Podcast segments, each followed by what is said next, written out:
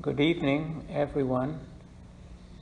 It's, it's so precious to be in the house of the Lord. It's a time of uh, great turmoil worldwide.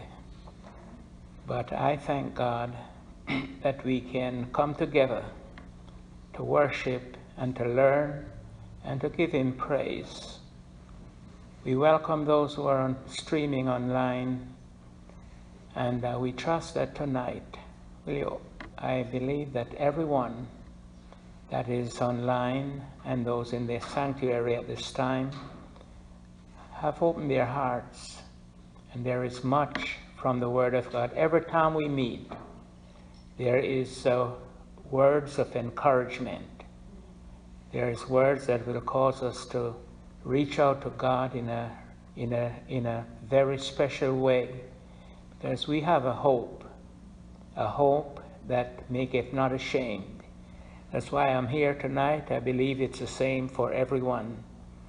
And we want to remember those. There are some that are not well in their bodies.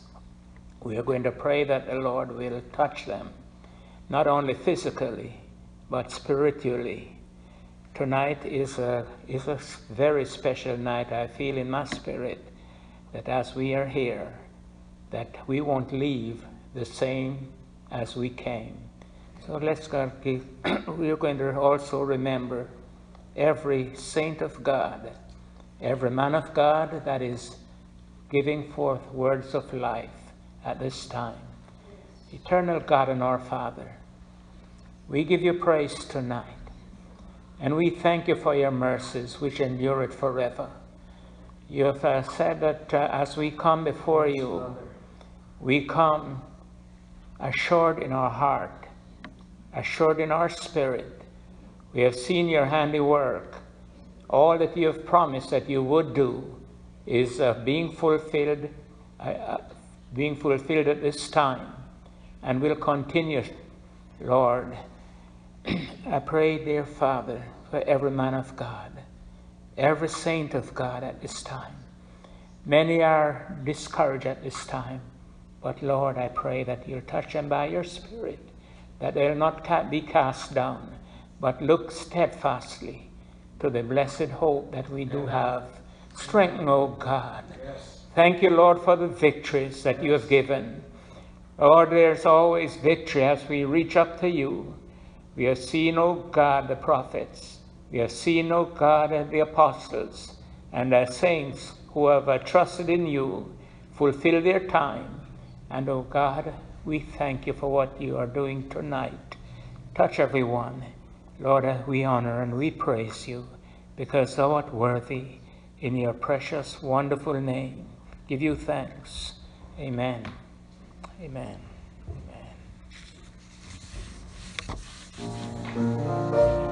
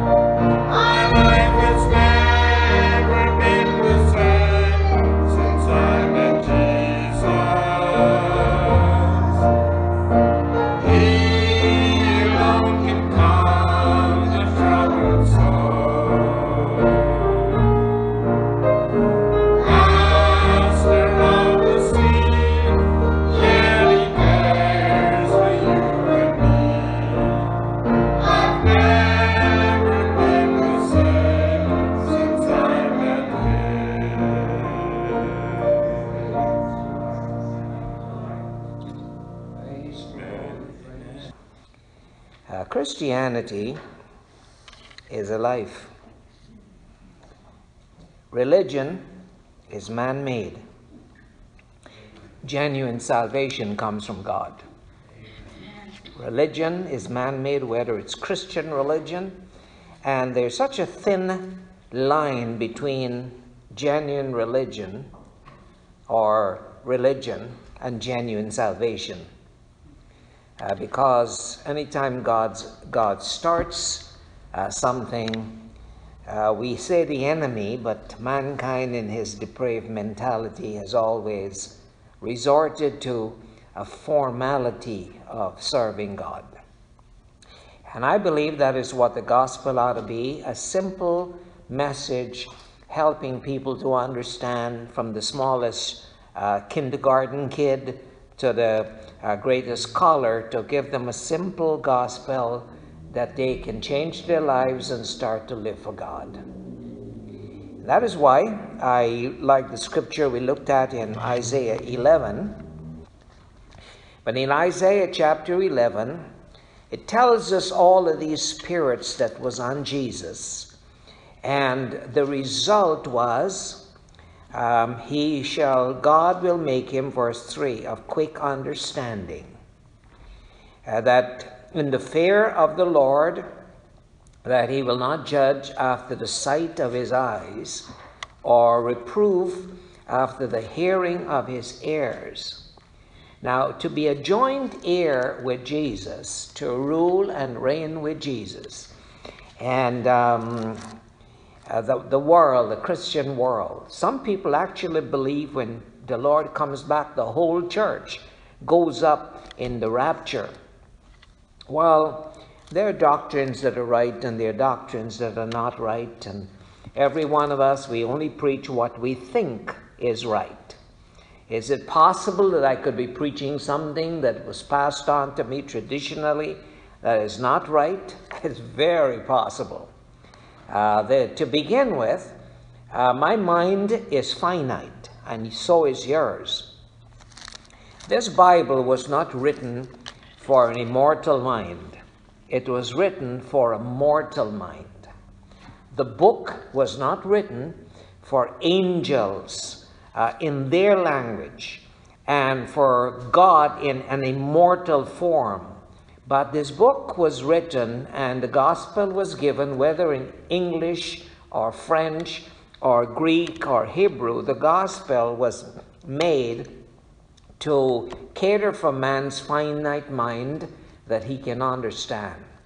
So when I'm reading a scripture that says God is love, uh, then we come the theological uh, description of love. You know, um, uh, the agape, Brother Terry, help me here. Agape, uh, phileo, and eros, right? I guess I've got a touch of all of that in me as a human being. But um, when we understand, we use the word love because our human minds comprehend that. If we were birds, the Lord will cater for bird language. Isn't that so? Because He'll be writing to us. If we were um, animals, whatever the animals, you know, I always wonder. A person will talk in tongues, five words repeated over and over again, and then he interprets with one, uh, two, four, two or three paragraphs. You, you wonder how my finite mind can understand infinity. Can it? No, it can't. And that is why there's coming a time when this mortal must put on immortality.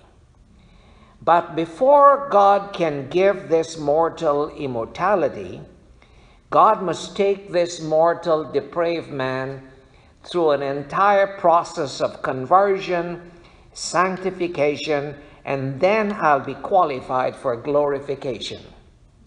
In other words, if you're a carnal, evil individual and Jesus come back, you ain't going up anywhere.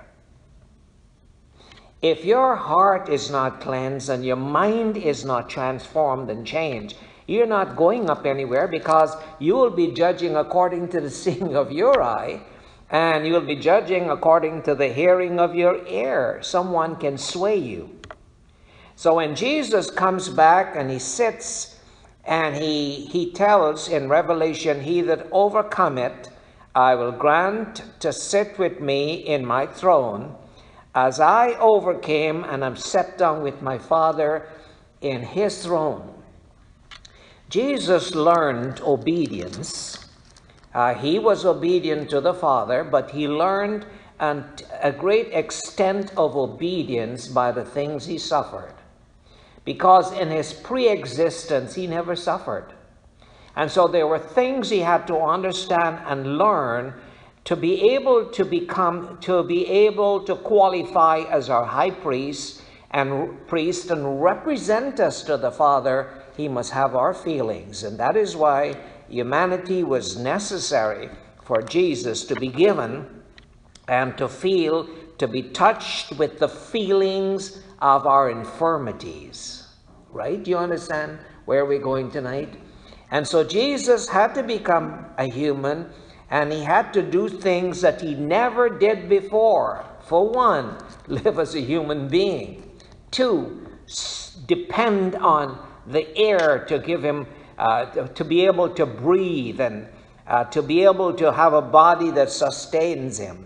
Um, he existed without that prior to his coming to this earth. Now he needed food to eat to survive when he was on this earth. He needed to breathe oxygen. Uh, prior to this earth, he did not need that. And now he's better off than prior to this earth in that he's immortal. He is, has life within himself. The scripture says, For as the Father has life within himself, so has he given to the Son to have life in himself. Are you following me so far? All right.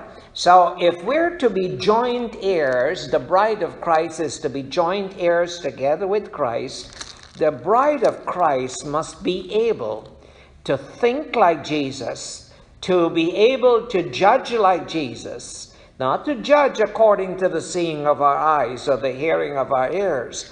And that is why the church is given to bring, bring mankind, depraved mankind, from a fallen state, have him his sins forgiven, have his nature slowly and gradually changed, until he becomes an overcomer that would be qualified to be equally yoked with Jesus and to rule and reign with him. If the church does not create that environment that is controlled, the church is just a footloose and fancy free environment, it will never produce the bride of Christ. Okay? It is necessary for the church to eliminate from its midst all traces of iniquity or worship or service to God that's contrary to what God wants. And God is particular about that. So we look at this, and this all of these spirits that was on Jesus helps him not to judge according to the seeing of his eye. He has quick understanding, nor the hearing of his ears but verse 4 says, With righteousness shall he judge the poor. The word judge, it seems like a bad word because in our society, a judge someone, you know, no, no, a judge could be a savior of an individual. Because if you're standing before a judge and someone is accusing you wrongfully and that matter could be proven, and the judge will set you free. So to judge means to govern over. And so Jesus will be ruling this world uh, for a thousand years, as according to Scripture, and individuals that be, would be ruling with him would be must be able to have his mindset. And that is why the church is there to bring us into the measure of the fullness of the stature of Christ, to provide for Christ a bride, symbolically speaking, uh, that they would rule and reign with him. They will sit in his throne and govern the world just like he wants them to govern. So it is necessary for the church to produce overcomers. If the church if the devil wants, if I were the devil and I want to undermine the church, I would not close the church. I will bring into the church methods of worship, methods of service, things that would undermine the real development of overcomers. So I wouldn't stop church, I'll have church, but I'll make the church into a social club or into a fanatical group of religious individuals, or I'll bring things in that's contrary to God. And I believe the devil has done a good job doing just that. Unless the, the, the church is that controlled environment like a womb, that is that that that womb that sees that embryo being developed unless the church becomes a controlled environment as a womb it will never produce overcomers so when i preach a strong message and i preach against paganism and i preach against all this nonsense that's going on in the church i still might not preach enough to salvage what God has in the earth today. I do my best. But it is necessary for God to raise up ministers that has this vision and calling on their lives that like Jesus, uh, they can have this ability not to judge because there is a situation, but because right within them is the mentality of a pure, godly judge. And that is why here in, the, in Ephesians, uh, Ephesians, the, uh, the fifth chapter of Ephesians, Paul is writing to the church at Ephesus, and he makes a statement like this, and we preach one message. It's the same thing we speak of all the time. In chapter 5 of Ephesians, Paul is telling the saints now that they're saved, now that they're converted, remember we dealt with this uh, some weeks ago, uh, Ephesians chapter 2. Uh, you had he quickened who were dead in trespasses and sin. That's the start of the journey. That's not the end. You just got started. And so when you understand in chapter 2, verse 1 that you had he quickened, the Lord is bringing you to life. Mankind, when Adam sinned, we all died spiritually speaking.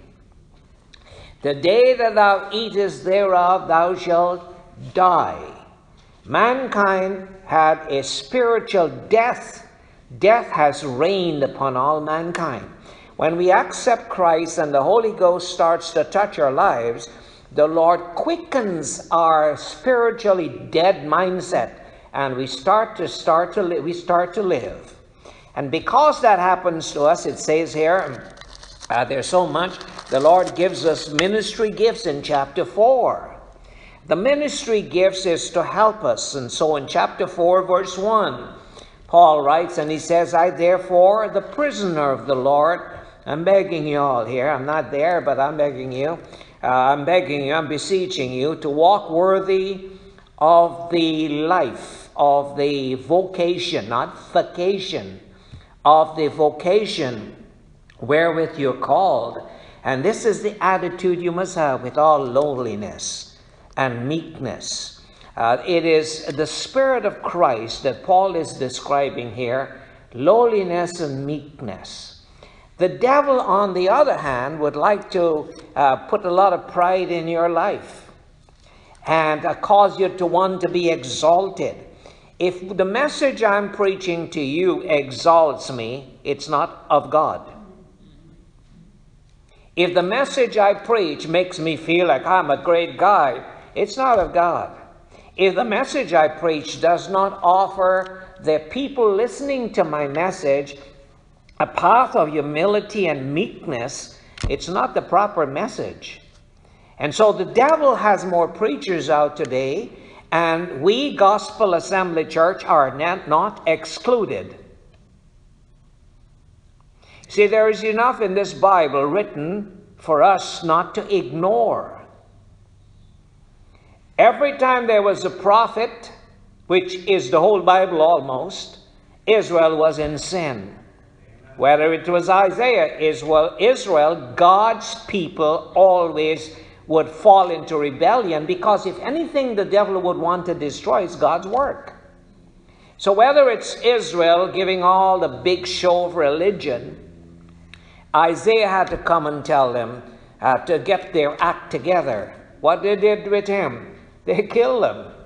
Uh, the prophets were all killed because God's people, the move of God, whether it's in the Old Testament or the New Testament, they always reject God anointed ministries that God sent out. And Jesus included. And so when you really think about it, the devil wants to undermine the church, undermine the, undermine the message that we preach, make the church into a social club or some fanatical uh, religious movement. So, this is important for us to understand because one of the works of the flesh that Paul talks about in Galatians 5 is witchcraft. Keep that in mind. One of the works of the flesh is witchcraft. Paul talks about that. And uh, there's so much. You know, the messages I've got to preach to you? There are things that I would like to tell you that you're not ready to hear. And I don't need to read a book. There are things that's here that I'd like to tell you because God called me to the ministry. I'm not a young upstart. And yet I need God to help me to finish my race. And so uh, Paul writes here in chapter 4, he tells them with all lowliness of mind, uh, endeavoring to keep the unity of the Spirit and the bond of peace. And then he comes down here and tells us about the ministry gifts in verse, verse 11. He says about the apostles and prophets and evangelists and pastors and teachers. They're given to help us now who were dead in trespasses and sin to be perfected. But I thought when I got, uh, I was quick and I was perfect. No, no, no. Your quickening, your acceptance of the Lord, and He starts to put a life in your life, is the commencement of a long journey. Commencement, the start of a long journey. And so the ministry called of God, not every ministry, uh, but the ministry called of God, some ministers are called to deceive the people, some ministers are called to uh, to lead them astray. Some ministers are called to lead them in the ditch. Uh, Jesus, when the Pharisees came, when disciples came to Jesus and said the Pharisees were offended. Uh, whatever you were saying, Jesus, they were offended. Jesus said, He said, leave them alone. For blind people, we need blind leaders. And blind leaders is not uneducated leaders. It's leaders that has not received spiritual illumination. So I was telling Brother Joe, Brother Joe is at the back, and I was telling him that the message that we preach, Jesus says, the words that I speak unto you, they are spirit and they are life. And what I was telling Brother Joe when he started writing, I say, Brother Joe, when you're writing, uh, it, if there's no spirit in what you're writing, then it will kill the readers, because the letter kill it. It is important that an author or a writer or a scribe, when they put this together, not just give an educational uh, account of what happened, but your words, whether it's penned or spoken, must have spirit and must have life. I often tell the band, I said, when you come to play, if you're carnal, you can never play spiritual music. If you're carnal, you can never testify to bless the people. So you need a lot of action and a lot of shouting. But if you're call of God, you don't need to shout. Your words, like Jesus said, my words are spirit and they are life. Not demon spirit, spirit of God that can touch that. And so it is important for ministers of the call of God to be able to speak. But the blind will lead the blind into the ditch. And whether we're a gospel assembly or we're any other church in the world, the possibility of apostasy lies with every single church. Possibility of apostasy. And in most cases, apostasy reigns in every church. And so, when God is not there genuinely, we need to whip up the music and we need to have a human gimmicks, and the flesh must be motivated to make the people feel nice. And you will dance and shout and go home back with your same old disease that you came on in with.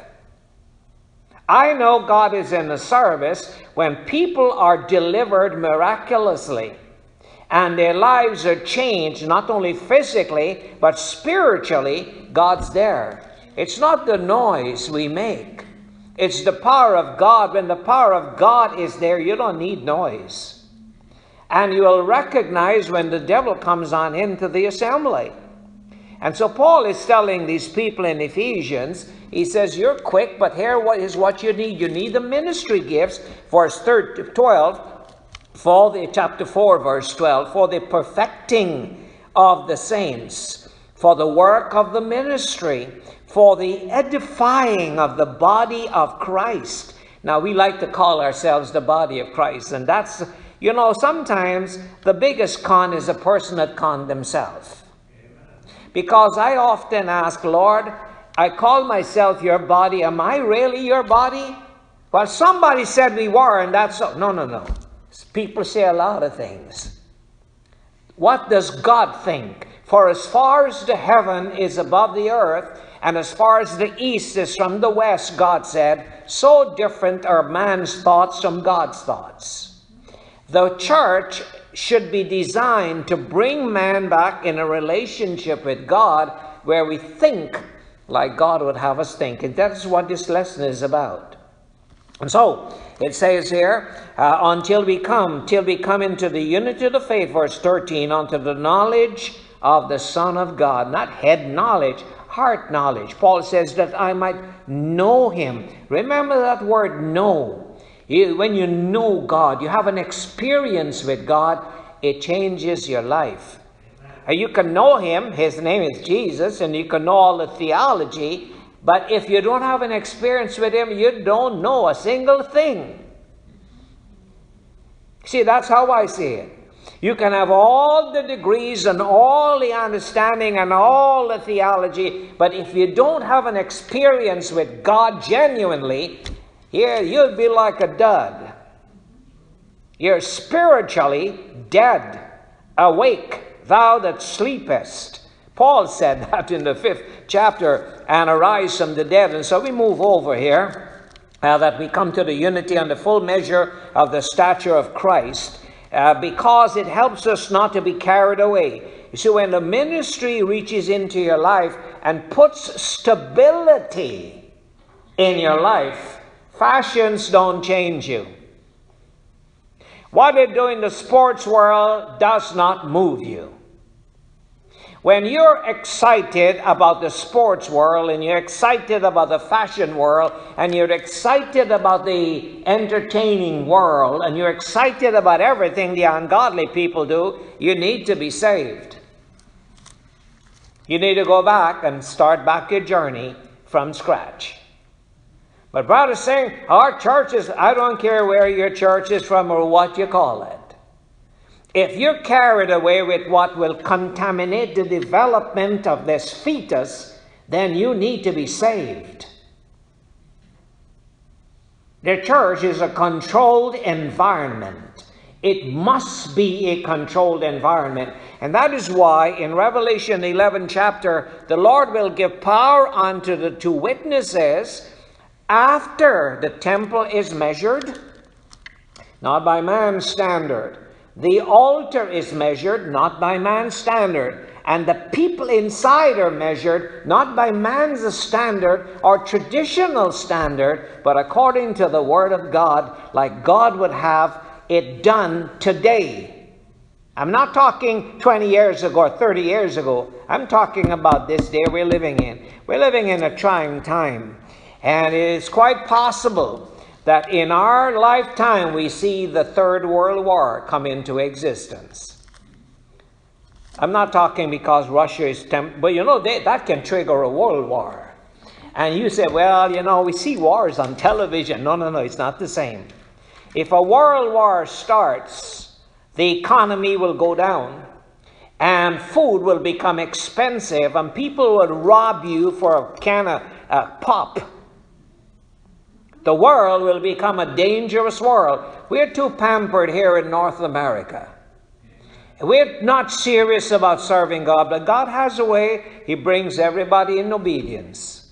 And so, whatever is happening in the world, it's not like we're not accustomed hearing about wars and rumors of wars. We hear about that until we're callous. We don't even believe it's going to happen.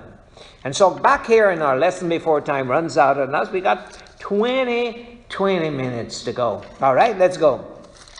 And so, Paul is saying here in chapter 4, after he talks about uh, not tossed to and fro by wind of doctrine, by fashions, by the world, by celebrations, and all this nonsense that's going on in the world.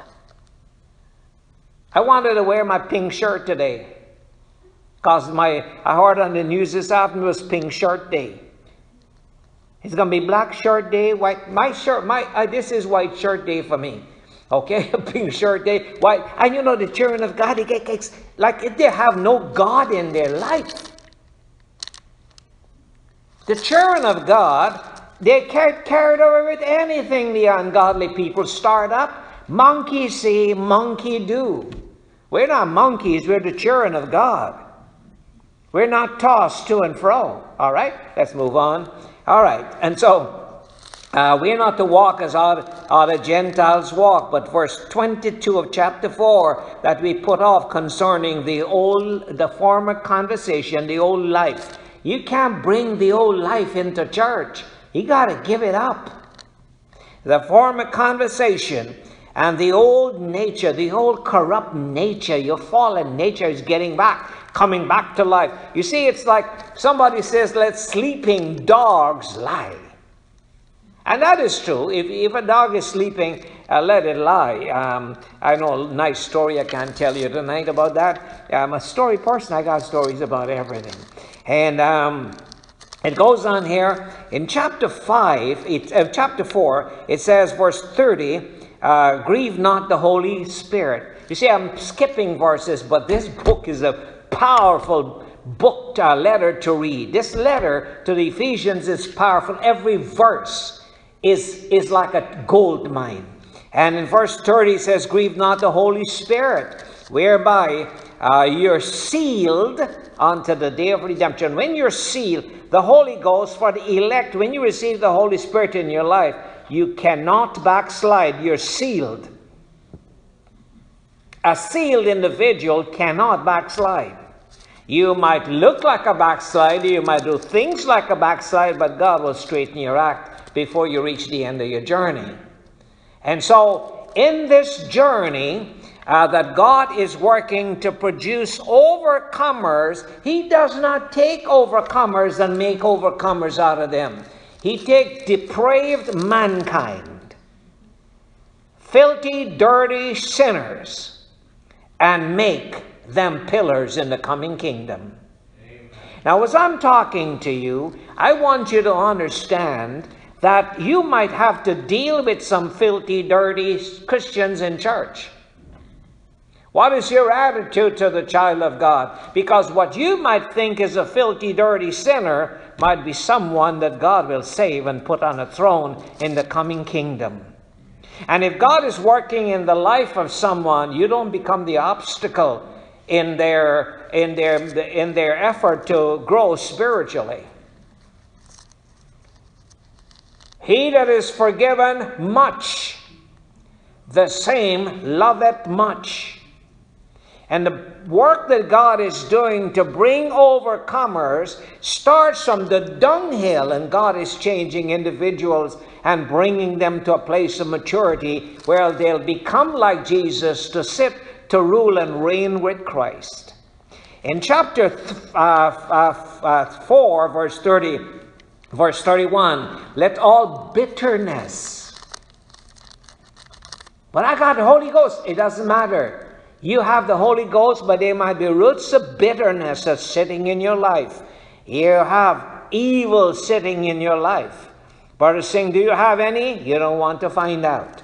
Uh, we all have traces of evil sitting somewhere, but God is cleansing us every day, every time we come to church. And that is why don't contaminate the place that God is cleaning me up.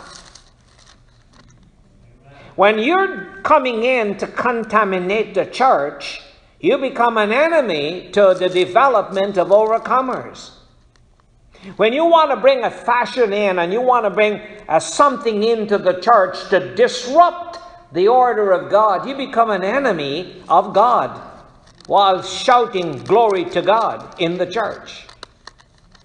We cannot disrupt the development of overcomers in the church by bringing in that which pertains to the world out there. And so, let all bitterness and wrath and anger and clamor and evil speaking be put away from you, and with all malice put away these things from you. Be kind one to another, tender hearted, forgiving one another as God has for Christ's sake had forgiven you. See that we read that and we pass it over. No, no, no. Forgiving one another. Where do we stop? Last service I told you. How many times do I forgive? Seven times? or 70 times 7. Listen, there's no end to forgiving. Because if I, if God was to forgive me, if I'm to count how many times God forgive me, I've spent a lot of days on this planet. And every day I ask Him to forgive me. How many, how many, you got a calculator? Calculate how many uh, thousands, uh, 26,000, how many days a man 70, uh, calculate from 60. Uh, from 60 years, uh, how many uh, 365 days times 60? 21,000. 21,000. If you go up to 70, it should be like 26,000 days. So 490 times you got to be kidding. Every day I ask him, Lord, first thing in the morning, uh, you know, I praise Him and stuff like that. And then the first thing I say, please forgive me for things that I've done that is contrary to your law.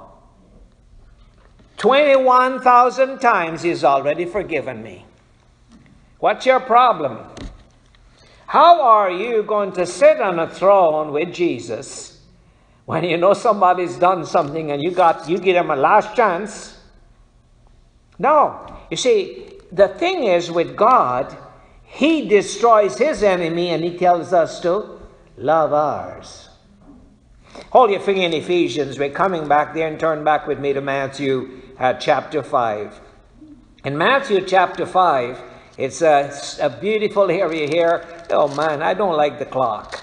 And it's going away. I mean, Matthew chapter 5, uh, the whole chapter is beautiful, but there are some things Jesus has been con, uh, bringing to light. And he, he's saying something like this It has been said. Verse 27, the first line there, it says, It has been said. And then in verse uh, 31, he says, It has been said. And then in verse 33 again, he says that again, it has been said. This was what the old system, the commandments of old did. And then when you come down to verse 43, he's, he's heard, uh, you have heard that it has been said, Thou shalt love thy neighbor and hate your enemies. It has been said. But what has been said no longer exists because Christ comes in and changes that. He says, But I say unto you, love your enemies, bless them that curse you, and do good to them that hate you, and pray for them that despitefully use you and persecute you. Now listen to me carefully. Who is that to help? I, everybody's cussing me, and I'm going to forgive them. Who really is being helped? The man I'm forgiven or me? You see, it's me. I am the one being developed. So, for God to develop me, I need a lot of enemies. I need people to hate me. I need people to come against me so I can learn to love the unlovable.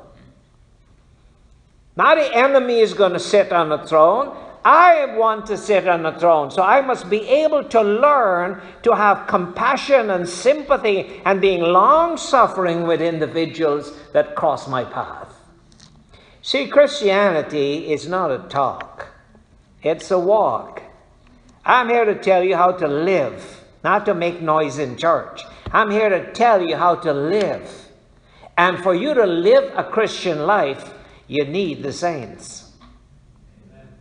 See, in India, I, I don't, have never seen a, a real uh, live yogi, but in India, the yogis, they say, go to the Himalayas to meditate. And they sit there because that's where they develop holiness. So they sit in there and they don't contaminate themselves with the world. Well, I'll tell you what, when Jesus prayed for his disciples, he says, Father, don't take them out of the world. Leave them in this hellhole, Father, so they can learn how to overcome the world. It's a difference. We're not yogis, we're children of God. We have to walk in this evil world and yet not be of the world. There's a challenge, and you can't hide. You can't hibernate. You got to bump into people.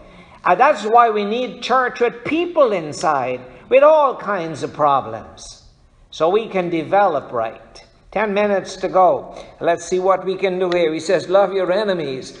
Uh, bless, uh, love your enemies, bless them that curse you, and do good unto them that hate you. Pray for them that despitefully use you and persecute you. The best way to start loving people is to pray for them every day. The people you don't like. I told you over and over again. You know, because Brother Singh is saying that, and the Bible is not saying it, people don't even quote me. You know how many scriptures I give you originally from my mouth to your ears? An individual would never say, Brother Singh said. No. Because I'm an ordinary guy. That's what they did with Jesus when he was there. Why would I expect them to follow what I say? But what I say is, you need all of these lessons that I put in the church. Because when you stand before the Lord, He will tell you that you heard that lesson. But Lord, it was not written. Well, the early church didn't have it written. They had men alive that opened their mouth and gave them lessons. The prophets didn't have anything written. Come on. And so, back here in Ephesians 5, uh, quickly, I want to, oh my gosh, time is running out. Uh, in Ephesians 5, you read the whole chapter. Paul says, Be therefore followers of God as dear children, walk in love as Christ also loved us and has given himself as an offering and a sacrifice. He tells us about a life. Verse 3 But fornication, whether literal or spiritual, you have to somewhere make an effort to overcome it. He says, And all uncleanness and covetousness, let it not be once named among you, as becometh saints. See, I got quickened, but I've got to grow. I'm a newborn babe when I got quickened, but I need continuous milk of the Word of God, and then I need meat, and then I need stronger meat that will change my life. We need to experience a continuous change in our lives. If you're a child of God in the church for so many years and there's no change, that is sad. You know, recently I've admired Sister Cindy coming to church. And I'm looking at Sister Cindy, and Sister Cindy, you might not notice, but I'm looking at you and seeing a conversion process in your life that God is taking you through. See, I'm looking at you, and you're not the same Cindy that you were some time ago. You make time, uh, you find time, you come, and you're there sitting in church, and I can feel that change in your life. And you know what? When I see things like that, I feel really good. Amen. Because I look at my own life and I like to change also. And Paul went on here. He says, he says, neither filthiness nor foolish talk. I'm guilty of silly things sometimes. Sister Chandri told me this morning, she says, Dad, I'm going to tell you something, but don't get upset with me. She said, You did something and I wanted to bring it to your attention. I said, I already got rid of that. Thank you. But she was right. Not all the time a woman is right. But that one, she was right. She was co- correct observation. I said, Don't worry, I already got rid of it because she was right on the money.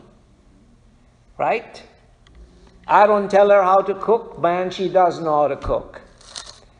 But it is good for us to avoid jesting and silly talk.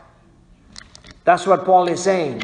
He says, he says, um, jesting that which is not convenient, but rather giving of thanks. Learn to praise God. Learn to sing a chorus. And that is why I like Nadine. All day she sings until it bothers me sometimes. But she's always singing. A song is always in her heart. I live with her in the same house. And she's coming up in the morning, I'm hearing humming. And she's going, she's really a hummer. You know, maybe that's where they got the, the, the, name of the car. But she hums godly songs all the time. And, and that is so wonderful because this is how we keep ourselves surviving in the world. And Paul went on. He says, For you know that no whoremonger, nor unclean person, nor covetous person, which is an idolater, shall inherit the kingdom of Christ or of God. She said, he said, Let no man deceive you with vain words. Don't listen to preachers that will give you vain words, that tell you uh, something that will destroy or undermine the development of simplicity and lowliness and meekness. It is important. Tonight I'm wearing a suit, I'm wearing a jacket. And this jacket, what was the name of this jacket? Alfred Sung? Alfred Sung. See this thing here? Is he Chinese? I don't know who he is. But Nadine told me one day, she said, Dad, your jacket is a designer's thing, Alfred Sung. I wouldn't tell you which thrift store I pick it up and how much I paid. I wouldn't tell you that tonight. Uh, you know, but it's like, how many years we got this now? 15 to 20 years, maybe 15 years. I've got the same jacket and I wear it, and it's comfortable because it makes me feel slim. I don't need a designer's anything. If I knew there was something, I, I put it on and it fits good. You got to send a letter to Alfred Sung and tell him he got a good stuff going. But the world cannot give us spiritual development. And so Paul went on here. He says, um, he says, let no man deceive you with vain words. Somebody want to tell you what you need to get and what you need to put on and what, how you need to lift yourself up. Don't let anyone destroy destroy the simplicity of Christ out of your life. And that is what seminaries do. When they give you a degree and you got a title and you got to let everybody know your title, what are you doing? Are you undermining the development of the simplicity of Christ in your life by your arrogant, ignorant ambition? Paul says, he says, don't ordain a novice to the ministry, lest he being lifted up with pride fall into the same condemnation of the devil. It is important for us to understand these things.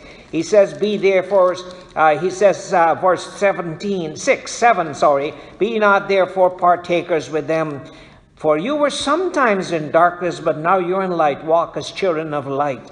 And then he says, verse 11, Have no fellowship with the unfruitful work of darkness, but rather reprove them. And he goes on to tell him, Awake thou to sleep, as in verse 14. See then that you walk circumspectly. Child of God, we are to walk circumspectly, not as someone that is foolish. What you say, what you do, your ambition, where you go, it's important that we please God if Christ is to be developed in us. If we're to rule and reign with Christ, we're to develop his mindset. Amen. We talk a lot about Jesus these days. And then he's speaking, he says about Psalms and all his beautiful things, but time is gone on me. He says here in verse 26, uh, verse 25, Husbands, love your wives, even as Christ loved the church. Jesus loved the church. Now, which is the church? The building? No, they're people that make up the church. And one of those individuals, you don't know who the individual is that might sit on a throne. You don't know who's make, who makes up the church. Christ knows. Don't you point your finger negatively at someone that were perchance a possibility for the kingdom that God might be working to put in the kingdom. And he goes on here, he says that he might do what? That Christ might do what? Might sanctify and cleanse it with the washing of water by the word. He says the church, Christ wants to sanctify the church and wash it on a daily basis. Even though it's called the church, it needs a continuous cleansing. The devil would like to put the wrong spirit in that gives you a daily contamination. Christ would like to have his spirit in that will cleanse you. You could either be cleansed or you could be contaminated. Cleansed or contaminated. Good title for a message tonight.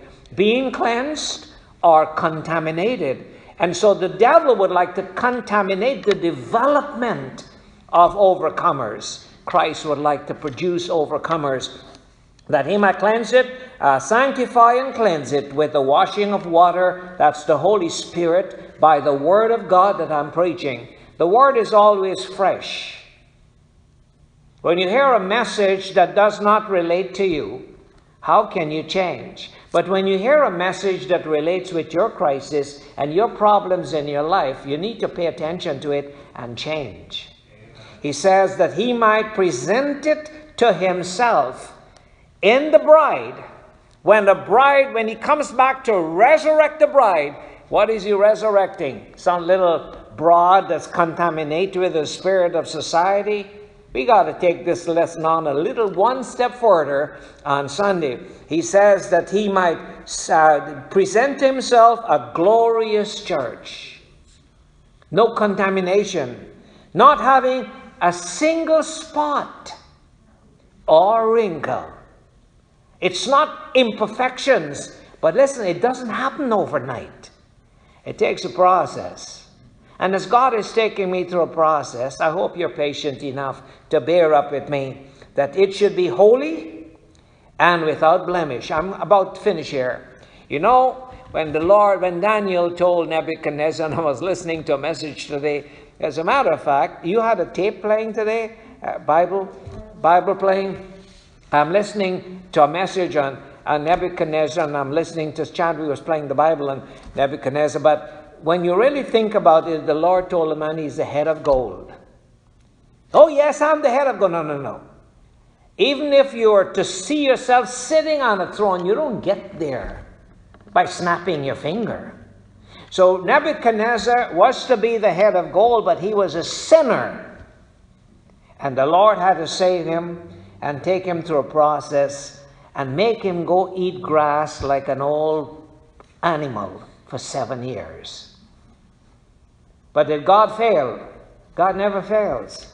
Your judgment of an individual is not the conclusion of their life. Don't judge someone when God is the judge.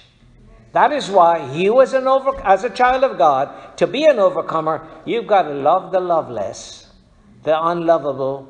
You've got to love your enemies. Bless them that curse you Pray for them that despitefully use you. Go the extra mile to be an overcomer that the Lord can set you up as, on a throne in the coming kingdom. In their mouth is found no guile, for they are without fault before the throne of God.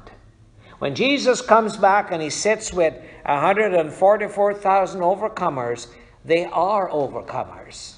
They've gone through hell and all kinds of stuff, but they don't think like the world. They don't conduct themselves like the world. They don't act like the world. They're overcomers. Amen. May God help us. Let's pray. Father, we thank you tonight for so much in your word that can encourage us and point us in the right direction. Help us, Father, we pray. We're depraved, we're fallen. God, if ever we need your strength and your help, it is in these days with our fallen nature. We did not choose to be born uh, with a depraved mind, Lord, but in your plan, you had something that was set up to work this perfection in our lives. Please help us, we pray. Lord, except you build a house, we know we labor in vain to build it. And except you save our souls, we can't save ourselves, Father. Build a house, keep the city, change our lives, we pray. In Jesus' name, amen and amen.